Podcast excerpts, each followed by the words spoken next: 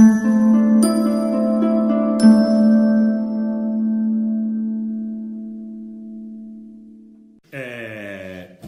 siamo eh, dopo la battaglia di Stalingrado, ultima controffensiva a Kursk. A quel punto, se non ci fosse stato Hitler, che è un personaggio unico nella storia, la guerra a quel punto sarebbe finita, sarebbero risparmiate moltissime eh, vite e sarebbe finita come poi finirà, no? con la sconfitta della Germania, dell'Italia e del Giappone. Eh, questa insistenza di Hitler da una parte a voler continuare una guerra ormai persa, eh, questa eh, anche volontà, perché è stata una volontà un pochino eh, poco chiara, anche dei paesi che hanno poi sconfitto Hitler, di mm, quasi essere contenti che Hitler non chieda la resa, così loro possono punire la Germania per quello che la Germania ha fatto, fa sì che la guerra prosegua. Ma a questo punto la guerra, guardate che da una parte quando c'è una guerra la, la speranza è che ci sia un avversario nettamente più debole e la guerra finisca presto. Dall'altra, se questo avversario non si arrende, diventa una carneficina, no? E anche perché diventa un elemento di complessità unica. E allora abbiamo visto che avremo lo sbarco in Sicilia e lo sbarco in Sicilia eh, pre- prevede poi un'altra operazione, cioè in pratica ora leggiamo la guerra dalla parte degli anglo-americani. Gli anglo-americani devono salire dalla Sicilia e l'obiettivo è arrivare a Roma, ok? Una volta arrivati a Roma, parallelamente, non loro, un altro contingente anglo-americano sta sbarcando in Normandia. Poi mando, una volta conquistata Roma, tutte le truppe in Normandia, lascio soltanto un presidio nella zona meridionale italiana, si conquista la Francia e poi eh, si va a cercare di risolvere il problema del nord Italia giocando anche sul fatto che Mussolini probabilmente a quel punto si sarebbe arreso. Questo è il progetto e più o meno con delle varianti eh, funziona. No? Intanto però grazie all'operazione Vince Smith, eh, Mus- eh, Hitler è diventato più forte in Grecia perché ha spostato tutte le navi lì, no? quindi anche quello poi è un problema che andrà risolto, eh, quello della Grecia. Dall'altra parte i russi hanno una situazione più facile, devono superare le controffensive tedesche, entrare in Polonia, liberare la Polonia e poi arrivare a Berlino. No? Quindi l'obiettivo è poi ritrovarsi a Berlino eh, da vincitori. Eh, cosa succede? A questo punto eh, la storia d'Italia eh, diventa piuttosto importante, c'è anche un video eh, proprio, eh, se volete lo mando, ma c'è già sul canale, eh, della seconda guerra mondiale solo dal punto di vista italiano, no? così magari vi fate un'idea migliore. Cosa succede? Abbiamo detto del bombardamento al quartiere San Lorenzo, viene convocato il Gran Consiglio del Fascismo eh, il 24 luglio alle ore 17. Si, ci si ritrova e si discute la mozione Grandiciano. La mozione Grandiciano, pure edulcorata da Ciano, pure sistemata da Ciano, la mozione Grandiciano è una mozione di sfiducia nei confronti del Duce. Quindi state ben attenti, no? Io ho avuto anche, no, scontri sarebbe troppo, una, un maestro, un amico, un partigiano eh, eh, che è morto a 102 anni, avevamo una dialettica um, che non ci trovava molto vicini sull'idea del 25 luglio. Quello che accade il 25 luglio del 43, l'arresto di Mussolini, qualcuno dice è la caduta del fascismo. No, è la caduta di Mussolini, che poi, poi si rialzerà anche. Eh, cioè Mussolini la prima volta, 25 luglio, non viene sconfitto da gruppi partigiani, dagli americani, dai russi, eccetera.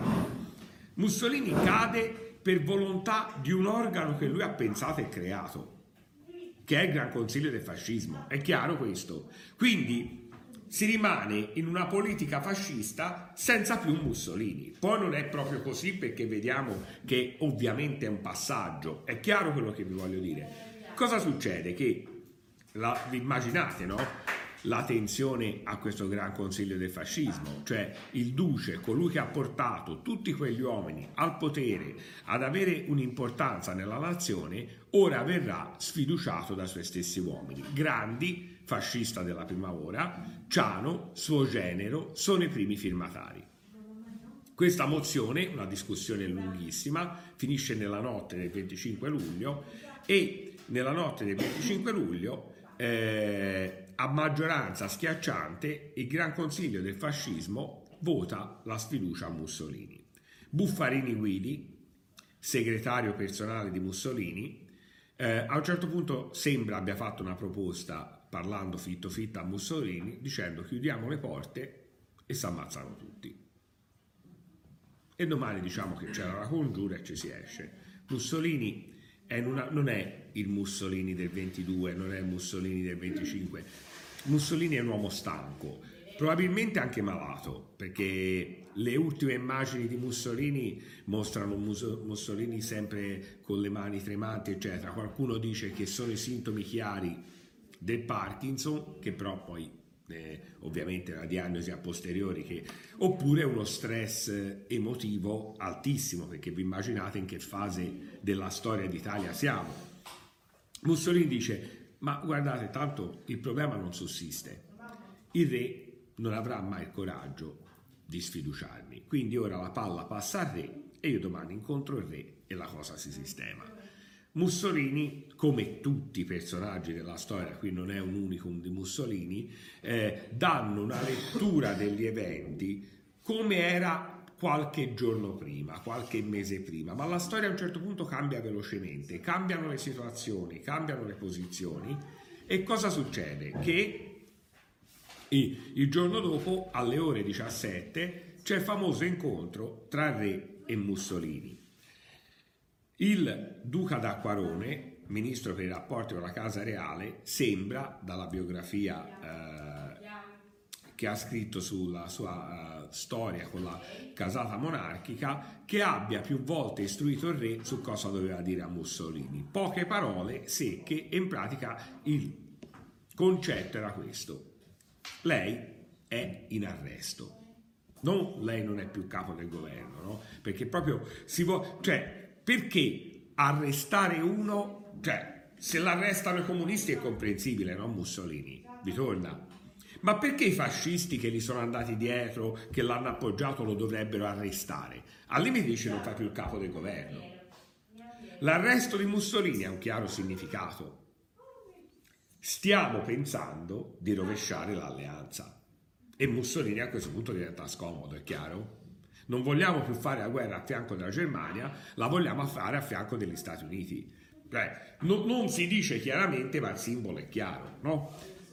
Uh, alla fine il, il, re, dopo una discussione lunghissima, eterna, dove il duca d'Acquarone dice Mussolini aveva anche rialzato le penne, perché vedendo la debolezza del re, che no, il re inizia dicendo eh, la vedo stanca, lei avrebbe bisogno di un periodo di riposo, lui dice no, nessun periodo di riposo, se mi ha chiamato per questo, guardi, non ho tempo da perdere, io vado in ufficio e, e, e re dice no, non l'ho chiamata per questo, alla fine eh, gli toglie l'incarico a eh, essere capo del governo e va, viene arrestato e portato con un'ambulanza per non far riconoscere la macchina all'isola di Ponza, dove eh, c'era un confino di, polizia, di polizia quindi il paradosso, no? Eh, l'organo che ha creato lui, il Gran Consiglio del Fascismo, ne decreta la fine, eh, finisce in una prigione che ha creato lui. No? Quindi la storia a volte ha anche eh, queste strade.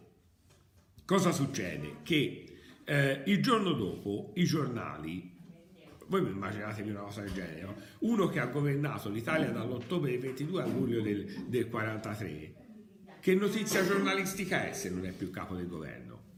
Enorme, cambia la storia, cioè ci hanno fatto la testa così perché Buffon non sarà più portiere della nazionale, cioè eh, il giorno dopo sui giornali c'è scritto questo, governo a Badoglio, Mussolini nemmeno se ne parla, cioè sta diventando un tabù, cioè qual è il significato voi che siete ragazzi intelligenti? Per la guerra No, ma non è solo per la guerra, è anche per il dopo. Cioè, il nemico, cioè dopo, quando l'Italia sarà sistemata, anche chi è stato fascista sarà salvo, dice, ma non sono mica Mussolini.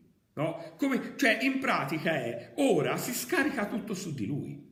No? che sicuramente è quello che merita maggiormente le responsabilità e il peso, ma fa capire molto di questo paese. No? Cioè, era il cavallo vincente, ora è un cavallo perdente, si scende dal cavallo e si manda al massacro. Mussolini ha una fortuna, che Mussolini è fondamentale per la strategia di Hitler e quindi Hitler qualcosa farà. Quindi noi siamo in un paradosso enorme. Siamo ancora in guerra. Ah, la Hitler riconosce come alleato Mussolini, ma Mussolini è in carcere. Noi formalmente siamo in guerra con la Germania, ma iniziamo le trattative con gli Stati Uniti capo del governo, per dirvi quello che la mia tesi, cioè che non è caduto il fascismo, perché a volte mi hanno anche chiamato il 25 luglio a fare delle conferenze sulla caduta del fascismo, io in maniera un po' antipatica ho sempre detto, per me questa non è la caduta del fascismo, è la prima delle due cadute di Mussolini, cioè, perché io credo che la storia debba essere letta anche dando delle indicazioni chiare. Quindi cosa succede? Che eh, il capo del governo è Badoglio, non è Che Guevara. Eh, non è che è eh, Togliatti, De Gasperi. Quindi Badoglio, il duca d'Addis Abeba, colui che ha sconfitto l'Etiopia, un uomo vicino a Mussolini, è lui che dal punto di vista dei fascisti puri ha tradito Mussolini. Dall'altro punto di vista è lui che fa cadere Mussolini, però mantiene l'alleanza per ora, seppur formalmente, e fra l'altro non fa una legge che gli viene richiesta, la legge doveva essere di legalizzare tutti i partiti antifascisti, no? No, no, non viene fatta, viene omessa. In realtà poi vediamo che il Partito Comunista, la Democrazia Cristiana, il Partito Socialista si riun- iniziano a riunirsi liberamente nelle zone controllate da Badoglio, però non è un atto formale. Chiaro questo? Allora, eh, eh, ora cosa c'è da fare? C'è da decidere cosa fare. Intanto Mussolini viene spostato dall'isola di Ponza sul Gran Sasso e sul Gran Sasso con un'operazione oscura viene liberato dai tedeschi. Bellissimo verbale della guardia che doveva controllare Mussolini in quel momento, a parte erano poche le guardie a controllo di Mussolini, la risposta più o meno è questa, non l'ho più visto. È, è, è, è, l'Italia.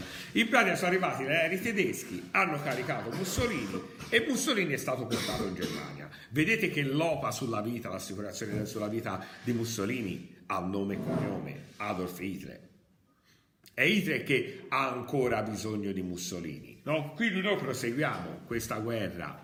Eh, per ora siamo a fianco della Germania, ma Mussolini per noi è un prigioniero che è scappato. E è scappato e dove sta? Dove, da, dal nostro alleato, perché noi formalmente siamo alleati con lui. È una situazione paradossale, a limiti de, dell'impossibile. Fortunatamente è una situazione che dura 40 38 giorni che poi eh, diventano 43 per la vigliaccheria del re eh, e è una situazione che poi si definisce come. In pratica eh, sono partite le trattative, il governo Vadoglio ha fatto partire trattative con gli anglo-americani per diventare alleati degli anglo-americani e il 3 settembre, segnatevi bene la data perché sui libri trovate l'8, 3 settembre del 43 a Cassibile in Sicilia viene firmato l'armistizio. Perché su tutti i libri trovate l'8 settembre? Perché tra il 3 e l'8 settembre questo armistizio non è stato reso pubblico. Non è stato reso pubblico per tante ragioni, ma sembra che la ragione principale sia priva di nobiltà, ovvero il re stava facendo fuggire tutta la sua famiglia da Roma, dove ancora occupata da nazisti, a Brindisi. Perché? Perché a Brindisi sarebbe stato protetto dagli americani e non gli avrebbero fatto nulla. Quindi lui non pensa all'Italia, pensa alla propria famiglia, pensa a se stesso e si capisce bene perché. Perché i soldati italiani dell'esercito italiano sono in Grecia a combattere a fianco dei tedeschi. Nessuno ha preso una precauzione normale, avvertiamoli. No, ma guardate che, che è drammatico quello che succede a Cefalonia, eh. è drammatico. Cioè questi ragazzi si svegliano la mattina e salutano l'amico tedesco, escono dalla tenda, hanno, hanno fatto la guerra, no, li, li, li prendono e li, il, il capo della divisione Acqui decide comunque di resistere perché pre, le è arrivato l'ordine nella notte, nella notte lui deve dire ai propri alleati, ora siamo nemici, una resistenza, poi verranno tutti passati per le armi, tutti uccisi, ma anche qui, ma, ma che paese è? Un paese che ha mandato questi ragazzi a dire, ah, vai a fare la guerra per noi, ti si manda noi, ti si stipendia a noi, no? Poi noi si cambia l'alleanza e ci scordiamo di avvertirti. Oh, d'altra parte succedono, sono errori materiali, no? Ma io, cioè, veramente ogni tanto raccontare la storia di questo paese aumenta soltanto il nervoso, perché uno può anche dire siamo nella Repubblica fascista e loro erano fascisti. A parte non erano fascisti, erano soldati e quindi combattevano. Ma comunque erano ragazzi, 18, 19, 20 anni. Cosa voleva Cosa volete che capissero della situazione del momento? Cosa potevano comprendere? Li hanno mandati lì, per loro quello era, e questa è una storia nella storia. L'8 settembre tutti a festeggiare, tutti a ubriacarsi, è finita la guerra. No, ora inizia la parte peggiore. Cioè l'armistizio non ha decretato la fine della guerra, ha decretato la fine dell'alleanza con i tedeschi. State ben attenti, cosa ha detto il professore, fine dell'alleanza con i tedeschi, non inizio dell'alleanza con gli americani. Perché gli americani non ci accettano come alleati. La definizione che viene data all'Italia, una sorta di neologismo, è cobelligeranti. Cioè noi facciamo una guerra, vedete Mussolini torna, parallela eh, a quella degli americani, ma gli americani non ci riconoscono lo status d'alleato, perché conoscendo gli italiani, dice poi questi vengono al tavolo delle trattative e dicono se hai vinto la guerra ora cosa ci date? Oh, oltretutto che l'hanno iniziata loro e, e, e, ci hanno messo in difficoltà. Quindi inizia questo rapporto di co-belligeranza. Eh, però Mussolini, l'Italia è in questa situazione, i partigiani con l'aiuto degli americani stanno liberando il meridione, no? pochi partigiani, in meridione la maggior parte sono al nord, a Napoli c'è una grande azione partigiana per arrivare a Roma. Il nord è tutta zona d'occupazione tedesca. No? Quindi te sì, sei come belligerante, ma quello di Lecco è come belligerante, ma lui si ritrova i tedeschi che controllano la città di Lecco, quindi lui non è co-belligerante, no? Lo stesso quello di Milano, quello di, di Mantova, è chiaro la, il, il, caos nel quale siamo in quel momento, quello è veramente un caos totale. Eh? Eh, cosa succede? Che eh, dopo l'armistizio Mussolini dalla Germania proclama la nascita della RSI, Repubblica Sociale Italiana. Eh, la Repubblica di Salò, perché la capitale sarà Salò, sulla, sul lago di Garda. Io sono andato, ci sono arrivato una volta una mattina alle 6 perché stavo andando in Trentino e ho detto mi fai vedere Salò, no? Perché... E chiesi al barista se eh, c'era qualcosa che ricordava la Repubblica di Salò, lui mi chiamò da una parte e mi fece No, cioè, pensava che fossi un nostalgico del regime, dice, quindi dice no, stai attento, non si può più dire queste cose. No? Quindi per loro, anche se una storia drammatica, comunque sono entrati, sono diventati la capitale d'Italia, come se eh, la capitale d'Italia fosse Rosignano, no? per grandezza, eccetera. In quel momento loro sono la capitale. Quindi abbiamo di nuovo due Italie, la duplicazione dei mondi, la Repubblica Sociale Italiana dove arriva Mussolini mandato dalla Germania, la, il Regno del Sud guidato da Badoglio e Roma città aperta. Roma città aperta in realtà è una, per fare un favore al Papa, ma in realtà Roma, Roma città aperta, Roma è mano nazisti. Ora, intanto gli americani eh, lentamente, grande aiuto della popolazione a Napoli e anche in altre zone del meridione, devono arrivare a Roma. A un certo punto si trovano di, vo- di fronte una linea fortificata fra il Lazio e la Campania, molto eh, ben organizzata dai tedeschi, che è la linea Gustav, più o meno sul Monte Cassino. Gustav. Allora gli americani aggirano la linea Gustica perché eh, la linea Gustav, scusate, ho unito Gustav e Gotica, eh, aggirano la linea Gustav facendo uno sbarco ad Anzio nel Lazio, gennaio del 44, e lo sbarco ad Anzio è per prepararsi al grande scontro che ci sarà da lì a poco sul Monte Cassino e la battaglia del Monte Cassino è una delle battaglie più tragiche della storia. Cioè, gli americani dicono noi ci si comporta bene, prima si butta volantini, si avverte la popolazione che si bombarda, sì, ma anche se ti arriva il volantino pazzia. Eh, eh, eh, te ti ritrovi il volantino, dice la bombardano. Eh, sì, c'è rifugio, provi, scappi. E poi c'è eh, questo convento meraviglioso dei frati benedettini che diventa una cosa drammatica. C'era, probabilmente era anche vero, dei tedeschi si erano rifugiati in questo convento. Eh, non con l'appoggio dei frati benedettini. I frati benedettini non è che potevano reagire a nazisti che li entrano in convento. Eh, una delle regole dei, dei, dei frati benedettini è quella di non abbandonare il convento mai se non c'è l'ordine del superiore, quindi si abbandona solo perché devo andare a fare un'analisi medica, eccetera. Loro sono proprio no, una sorta di clausura maschile. Quindi cosa succede? Che quando arrivano i volantini, Giulia, io non ce la faccio a fare lezione, eh?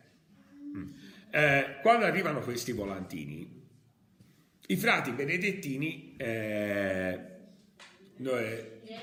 non, po- non fanno nulla, rimangono nell'abbazia, sperando che gli americani abbiano l'umanità di evitare il bombardamento. Invece questo bombardamento ci sarà, gli americani si giustificano, giustificano sul fatto che è stato strategico, però sarà un massacro di frati, no? Eh, e, e, e, perché dà, non è tanto perché se muore un, un, frate sconvolge di più che se muore una persona, un civile, eccetera, però dà proprio l'idea di colpire gli inermi, no? E la guerra colpisce molto spesso gli inermi. A questo punto eh, gli americani ce la fanno entrare nei primi, primi, giorni di giugno ci sono date diverse, chi dice il 4, chi dice il 2, chi dice il 5, comunque prendiamo il 5 giugno, arrivano a Roma, la liberazione di Roma è una liberazione eh, che porta a feste eccetera, però a Roma intanto cos'era successo? Perché questo poi ci spiegherà molto della storia d'Italia. A Roma il 23 marzo del 44 i fascisti stanno per preparando preparando le nozze d'argento, ovvero 25 anni dalla nascita del movimento fascista. Un grande corteo che doveva attraversare tutta Roma, eh, i tedeschi, attenti, eh, lo autorizzano, che vuol dire che sono loro che comandano, eh, un gruppo di partigiani, guidato da quello che poi sarà Presidente della Repubblica in Italia, Pertini, organizzano un attentato al corteo fascista e decidono di organizzarlo in via Rasella. Perché in via Rasella?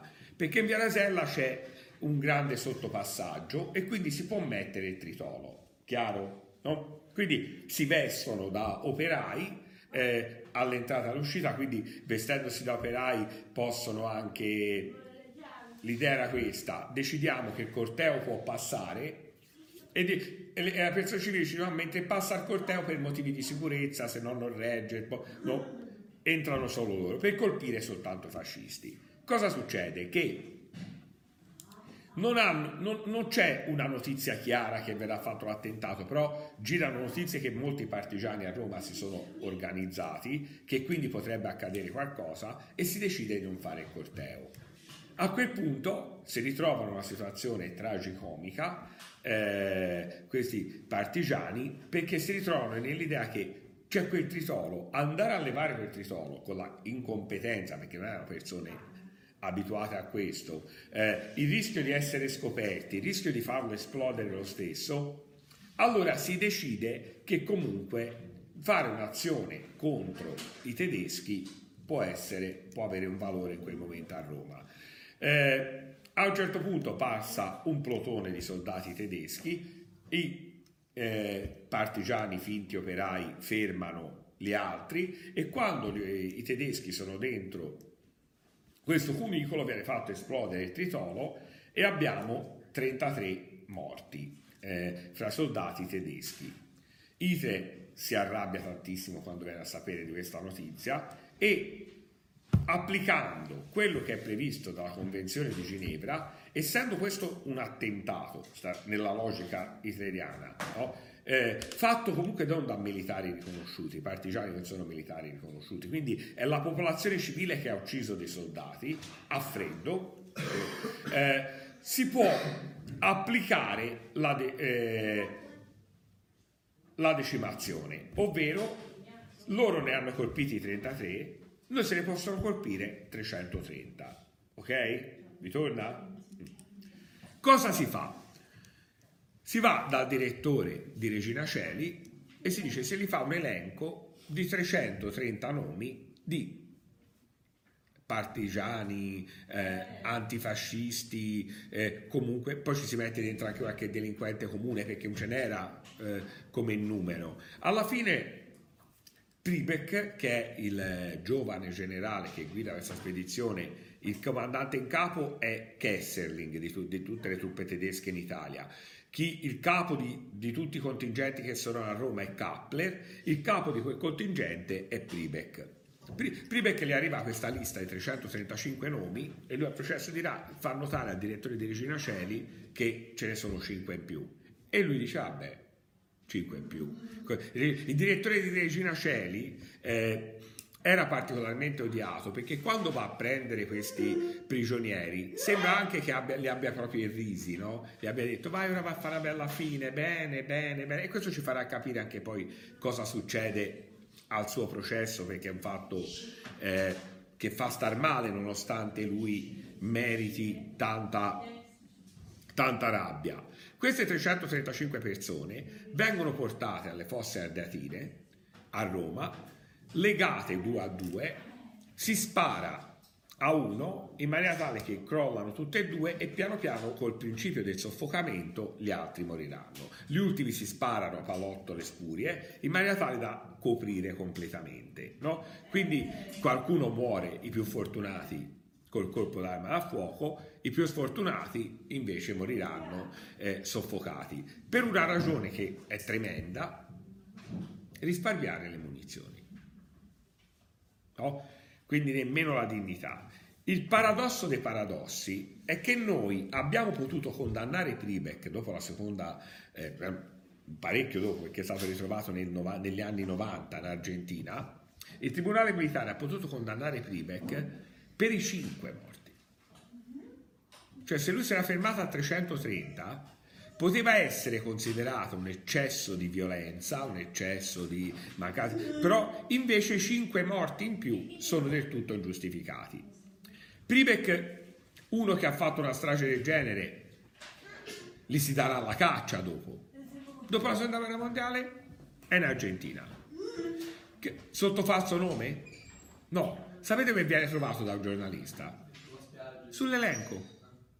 Lui cercava uno con la P a Buenos Aires e a un certo punto vede Eric Pribeck, dice mi fa fare il numero. Era lui. Lo va a intervistare, a quel punto si chiede, l'Argentina è diventata tanto una democrazia, si chiede l'estradizione, dopo varie cose viene data, eccetera. Kappler, capo dei nazisti a Roma, quindi anche lui responsabile di questo, è stato incarcerato in Italia, lui quindi si è preso, e poi a un certo punto eh, è andato a fare delle analisi in ospedale e non l'hanno più trovato.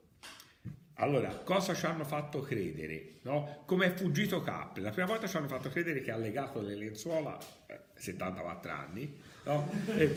è sceso da due piani. L'altra che è arrivata la, la moglie a fare il cambio biancheria e nel borsone ci ha messo il marito donna di 70 anni ovviamente, cioè, veramente, cioè, ci hanno preso per, per un popolo di beoti, no? dove ci si può raccontare di tutto. Kappel l'hanno fatto fuggire, ovviamente. Eh, allora, eh, abbiamo questa situazione quindi della... Eh, Fosse Adriatina poi viene liberata Roma, grande, eh, grande, atto di libertà, però ora bisogna fare l'operazione più importante. La liberazione di Roma è simbolica, però l'operazione importante è liberare la Francia e il 6 giugno del 44 parte l'operazione Mickey Mouse, eh, il D-Day, il giorno più lungo, lo sbarco dei soldati americani in Normandia. Uno sbarco fatto con un numero di militari enorme, numero di militari enorme che purtroppo per quelle strategie folle, per la guerra, scusate, la guerra nostra folle, serviva. Cioè Eisenhower non ha che chiesto un massacro tanto per, per chiederlo, perché le spiagge della Normandia, se ci siete state, eh, stati, cioè ci sono queste spiagge enormi e poi ci, ci sono queste rocce a picco, no? Quindi i tedeschi eh, eh colpiscono facilmente. Cecchini tedeschi, eh, la, nella guerra te devi sempre evitare di trovarti in basso mentre gli altri sono in alto.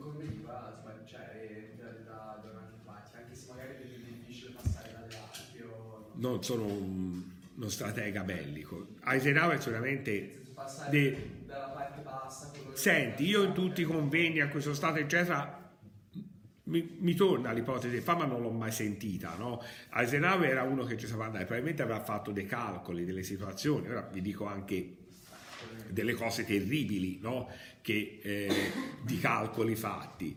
Quindi eh, è ovvio che a un certo punto però l'avanzata è talmente forte, poi si arriva di notte, anche se loro hanno riflettori, eccetera, che poi l'accerchiamento viene fuori e poi speri che il cecchino, no? quando comincia a vedere che ne arrivano tanti, eh, tenti il fugone o si arrenda. No? Quindi eh, era quella, però vediamo anche, cioè veramente le immagini poche che ci sono dello sbarco di Normandia sono tremende. E ovviamente chi sono i primi ad andare, quelli che sicuramente non ci escono, gli afroamericani, no? Quindi eh, eh c'è tanti, il mondo antirazzista, eh, il mondo dei... degli afroamericani ricorda la seconda guerra mondiale come oh, un sacrificio inutile chiesto a loro, però poi muoiono davvero in tanti, anche perché se arriva sono mimetizzati bene, è organizzata bene, da sé spiagge poi in, contem- in, contemporanea, alla fine i tedeschi sono costretti ad arrendersi e piano piano si arriva a Parigi, no? a agosto del 44 e viene liberata Parigi. Eh, la guerra a questo punto per gli anglo-americani è, si sposta eh, nel nord Italia. Perché cosa è successo? Che in questo periodo, no? 43, 45, 44, 45, quando il nord era in mano ai tedeschi, Repubblica Sociale Italiana, chi poteva difendere il nord? I partigiani. Meno male c'è stata questa guerra di resistenza, la guerra partigiana, che poi vedremo a sé stante, no? il modulo sulla resistenza. Però intanto si può dire questo, che i partigiani hanno bloccato i tedeschi, i partigiani hanno liberato da soli, senza l'aiuto degli americani, alcune città, non tutte, senza l'intervento americano la guerra eh, non avrebbe prodotto risultati. E eh, e quindi sono stati decisivi in questa fase della guerra. Però vediamo ora meglio come era fatta la Repubblica Sociale Italiana. Mussolini è capo di Stato. Mussolini finalmente è capo di Stato, è dittatore. La Repubblica Sociale Italiana si richiama ai valori primordiali del fascismo, no? Repubblicanesimo, elementi socialisteggianti, antisemitismo feroce, che poi non è primordiale, quello è venuto dopo, e siamo proprio nel fascismo pieno. Il capo delle forze armate è il maresciallo Graziani, uno che è stato mandato via dall'Etiopia, cioè è stato sostituito a Badoglio perché a giudizio di Mussolini era troppo violento, eh, rientrano fasc- dentro questo fascismo anche qualcuno che era stato allontanato perché troppo violento, quindi è la parte più violenta del fascismo, quella proprio del fascismo eh, con tutti i crismi, senza nessun elemento di moderazione. Eh, durante questa Repubblica Sociale Italiana però le decisioni non le prendevano gli italiani, le decisioni le prendevano Hitler. Le prendeva Hitler. Graziani è capo di, di Stato, è capo di, delle forze armate, ma le forze armate di fatto non ci sono. C'è un unico contingente che è guidato eh, da non tedeschi, è la decima MAS, guidata da Juan Valerio Borghese, eh, un italo eh, argentino, e che sarà eh, un massacratore di partigiani in maniera molto consistente, però tutte le altri contingenti sono guidati da tedeschi. Anche le decisioni politiche le firma Mussolini, ma le prende Hitler. Quando è che si capisce in maniera evidente questo? Quando a gennaio del 1944 abbiamo il processo di Verona.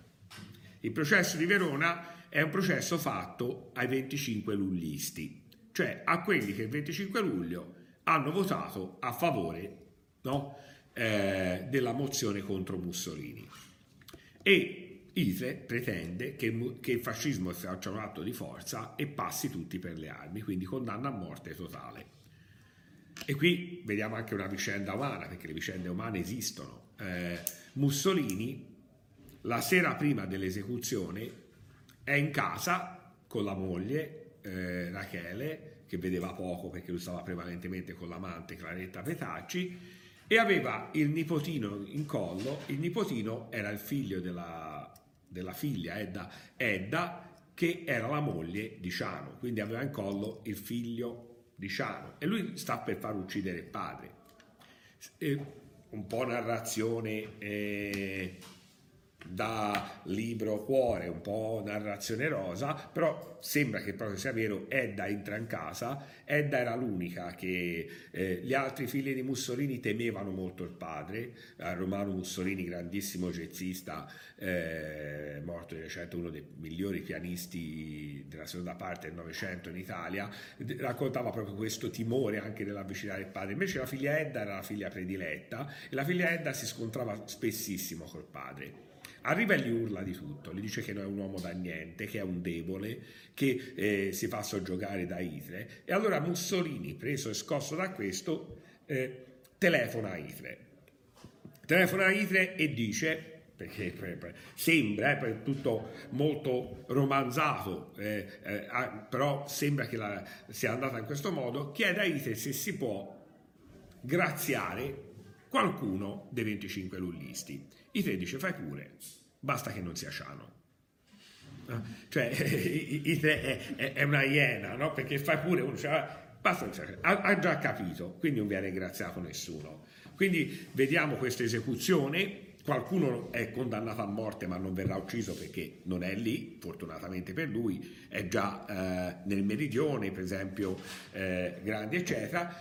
Questi vengono passati per le armi, qualcuno di questi prima di morire urla viva il duce, mm, non so, ci credeva davvero, quello lo si può sapere, e quindi Mussolini di fatto ha ordinato la morte anche del genero, ma però questa dimostra una cosa chiara che a comandare in questo momento in Italia nel nord non è Mussolini ma è Hitler. No? Però i partigiani, poi vediamo meglio quando faremo la storia della resistenza, riescono a frenare, a frenare e a mettere in difficoltà. Però qual è la grande eh, fortificazione che perché ci si ferma lì, no? Perché gli americani dopo aver liberato Roma non sono andati avanti? Perché si sono trovati di fronte a una linea fortificata, meglio addirittura della linea Gustav, una linea che va da Pesaro fino alle Apuane, no? Taglia proprio l'Italia dall'Adriatico al Tirreno, che è la, la linea gotica. Eh, quindi Israele cosa spera? Spera di riuscire a far costruire una eh, bomba atomica e con la linea gotica difendersi e poi usare la bomba atomica, ma erano fantasie, cioè gli studi sulla bomba atomica in Germania erano molto indietro, quindi non era possibile. Però questo ha prodotto dei massacri enormi, uno lo vedremo per esempio a Sant'Anna di Stazzema, perché cosa facevano i contingenti eh, nazi-fascisti? Andavano a punire gli italiani non fascisti per il tradimento, poi non fascisti, questi erano persone che usavano nemmeno se erano fasciste se erano antifasciste e abbiamo il massacro di Marzabotto, il massacro di Sant'Anna di Stazzema che faremo meglio proprio quando parleremo nello specifico eh, della resistenza. Eh, quindi a questo punto Parigi è liberata, eh, Roma è liberata, intanto eh, i russi fanno la loro avanzata in Polonia. Il 27 gennaio del 1945 viene liberato il campo di Auschwitz, eh, uno dei campi di sterminio più feroci, e quello è diventato simbolicamente il giorno della memoria, anche se eh, la disattenzione della stampa sulla vicenda storica è piuttosto strana, cioè ci parlano sempre della giornata della memoria, tantissima giornata della memoria, non di chi ha liberato il campo, non perché ci vuole una medaglia particolare, ma insomma, eh, poi si arriva se no a non saperlo e si arriva a fare come il Sole 24 Ore che scrive che il 27 gennaio del 1945 scrisse gli americani hanno liberato Auschwitz, un errore storico eh, clamoroso eh, I film di Benigni mostrano la liberazione di un campo di sterminio dagli americani. Gli americani hanno liberato molti campi di sterminio, quindi lui dice: Ma non è che non lo sapevo storicamente, eh, era da Dachau. Sì, però, siccome simbolicamente tutti hanno preso Auschwitz come riferimento, ma riscrivilo, no? Metti, ma, ma basta, ma, metti Dachau, no? Lo scrivi. Ma l'ha, eh. l'ha fatto per vincere l'Oscar. Probabilmente sì. Probabilmente.